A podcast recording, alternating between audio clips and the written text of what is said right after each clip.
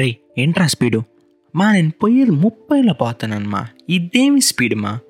అప్పుడు మా నాన్నగారు వచ్చి, ఎంతసేపు ఆ బైక్ వేసుకొని బలాదూర తిరగకపోతే కాస్త చదవచ్చు కాదురా నాన్న.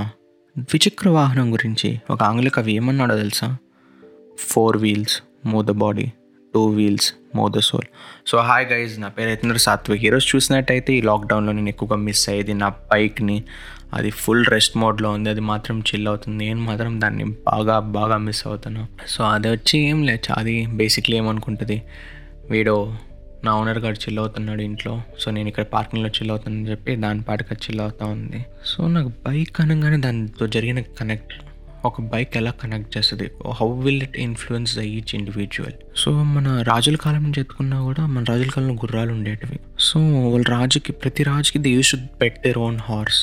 లైక్ వాళ్ళకి ఎంతమంది పని వాళ్ళు ఉన్నా, ఎంతమంది ఉన్నా, last they use to go pet their horse. దానికి ఫీడ్ చేసేది, దాన్ని చెకప్ చేసేది, అట్లా మొత్తం like the own king use to check. ఆ గుర్రం వేసుకొని యాత్రలు పోయేది, ఆఖరికి ఒక రాణిని గెలవాలన్నా కూడా ఆ గుర్రాలు వేసుకొని పోయేది.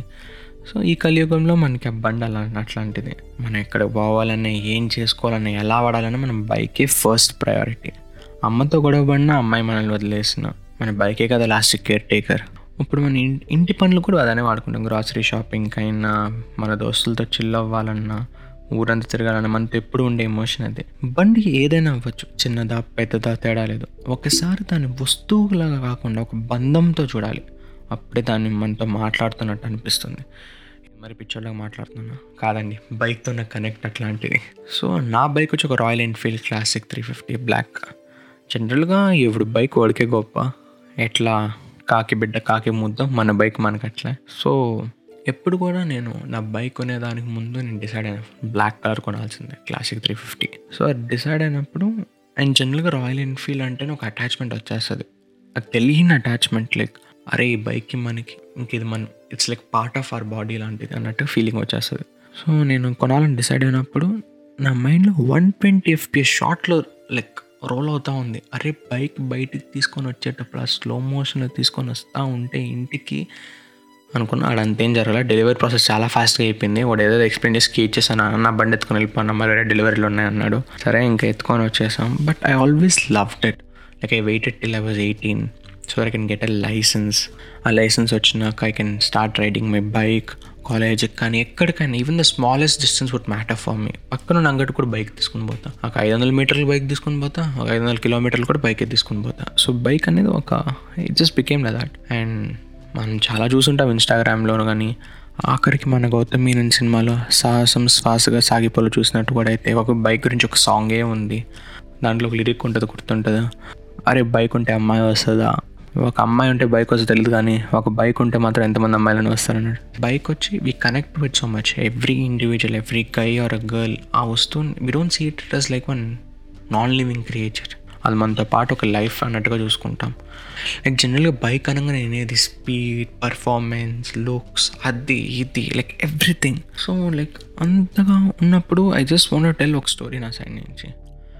లైక్ ఒక ఊర్లో మారుతిరావు గారు అని ఒక మధ్యతరగతి బ్యాంక్ ఎంప్లాయ్ ఉన్నాడు, వాళ్ళ కొడుకు సిద్ధార్థ్. సో అప్పట్లో కరిష్మా బైక్ అనేది చాలా ఫేమస్ అండి. ఫస్ట్ ఇండియన్ మోడల్లో ఒక 150, 200, 220 సెగ్మెంట్లో రిలీజ్ అయిన స్పోర్ట్స్ బైక్లో కరిష్మా ఒకటి.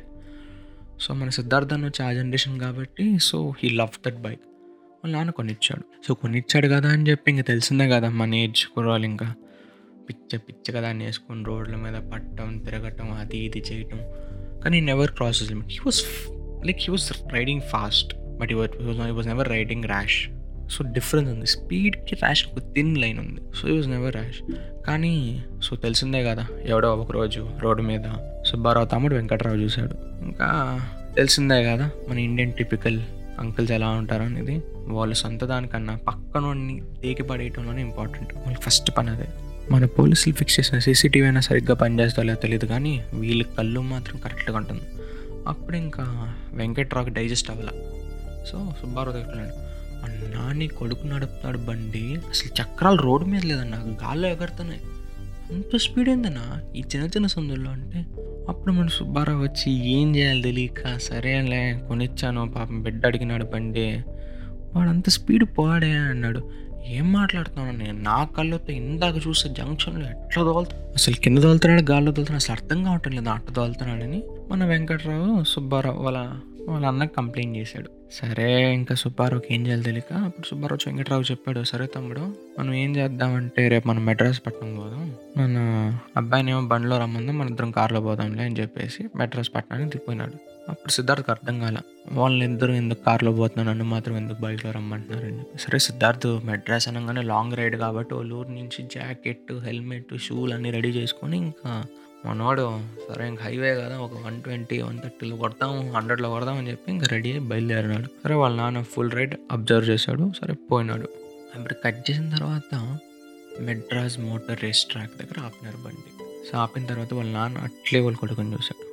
మన సిద్ధార్థ్కి ఫుల్ ఎక్సైట్మెంట్, అది చూడంగానే ఇన్ఫినిటీ వార్లో స్పైడర్ మ్యాన్కి గూస్ బంప్స్ వస్తాయి చూడు, ఆ రేంజ్లో మన సిద్ధార్థ్కి అయితే అసలు ఆ రేంజ్కి తట్టుకోలేకపోతున్నాడు ఎక్సైట్మెంట్ లోపల నుంచి. అప్పుడు వాళ్ళ నాన్న ఒక వాడిని లైక్ డీప్లోకి వచ్చి వాళ్ళ నాన్న చెప్పాడు, అరే రోడ్డు మీద అంత స్పీడ్ పోవటం లైక్ కరెక్టో కాదో తెలియదు, కానీ కరెక్ట్ కాదు రూల్స్ బట్టి, అయితే నువ్వు కరెక్ట్గా పోవచ్చు, ఎదురుగా ఎలానే రావచ్చు, ఎన్ని యాక్సిడెంట్లు చూడటం లేదు, ఎన్ని ఇది చూడటం లేదు, నువ్వు అక్కడ తోలితే మగతనం కదరా, ఈ ట్రాక్లో తోలు, ట్రాక్లో తోలి నాన్న నాకు స్పీడ్ అంటే భయం లేదు అని చెప్పు, అప్పుడు ఆలోచిద్దాం ఏం చేయాలనేది. అప్పుడు సిద్ధార్థ్ ఒక ట్రాక్ తోలినాడు వాడు కరిష్మా వేసుకొని. అప్పుడు అండి సిద్ధార్థ్ కాడికి బీభత్సంగా నచ్చింది ఆ ట్రాక్ కానీ, ఆ డ్రెస్సింగ్ కానీ, ఆ బైక్ మెకానిజం ఆ రిపేర్ చేయటం, ఆ ల్యాబ్ కోసం ఆ ఫిట్నెస్ కోసం ట్రై చేయటం. He love that process. అంటే బైక్ రేస్ అనేది అసలు వాడు నర్వస్లో ఎక్కేసింది వాడికి. అప్పుడు సిద్ధార్థ్ వాళ్ళ నాన్న వెంకట్రావుని చూసి, ఇంతకుముందు సిద్ధుగాడు బైక్ పని బాట లేకుండా రోడ్ల మీద తిరిగేవాడు, ఇప్పుడు అదే పనిగా తిరుగుతాడు, ఇప్పుడు తేడా ఉంది తమ్ముడు, వాడు ఇంకెప్పుడు అలా రోడ్డు మీద నడిపాడు, ట్రాక్లో నడుపుతాడు, ఇప్పుడు బైక్ మీద నిజంగా ఇష్టం ఉందా లేకపోతే అది కుర్రతనం అనేది మనకు ఇప్పుడు తెలుస్తుంది అని వెంకట్రావుకి ఎక్స్ప్లెయిన్ చేశాడు సుబ్బారావు. సరే అయిపోయింది, కట్ చేస్తే ఇంకా 5 years తర్వాత మనవాడు ఇండియాని రిప్రజెంట్ చేసిన MotoGP, ఇంకా ఎవ్రీథింగ్ ఈస్ గోయింగ్ చిల్. అంతే, Siddharth did what he was passionate about.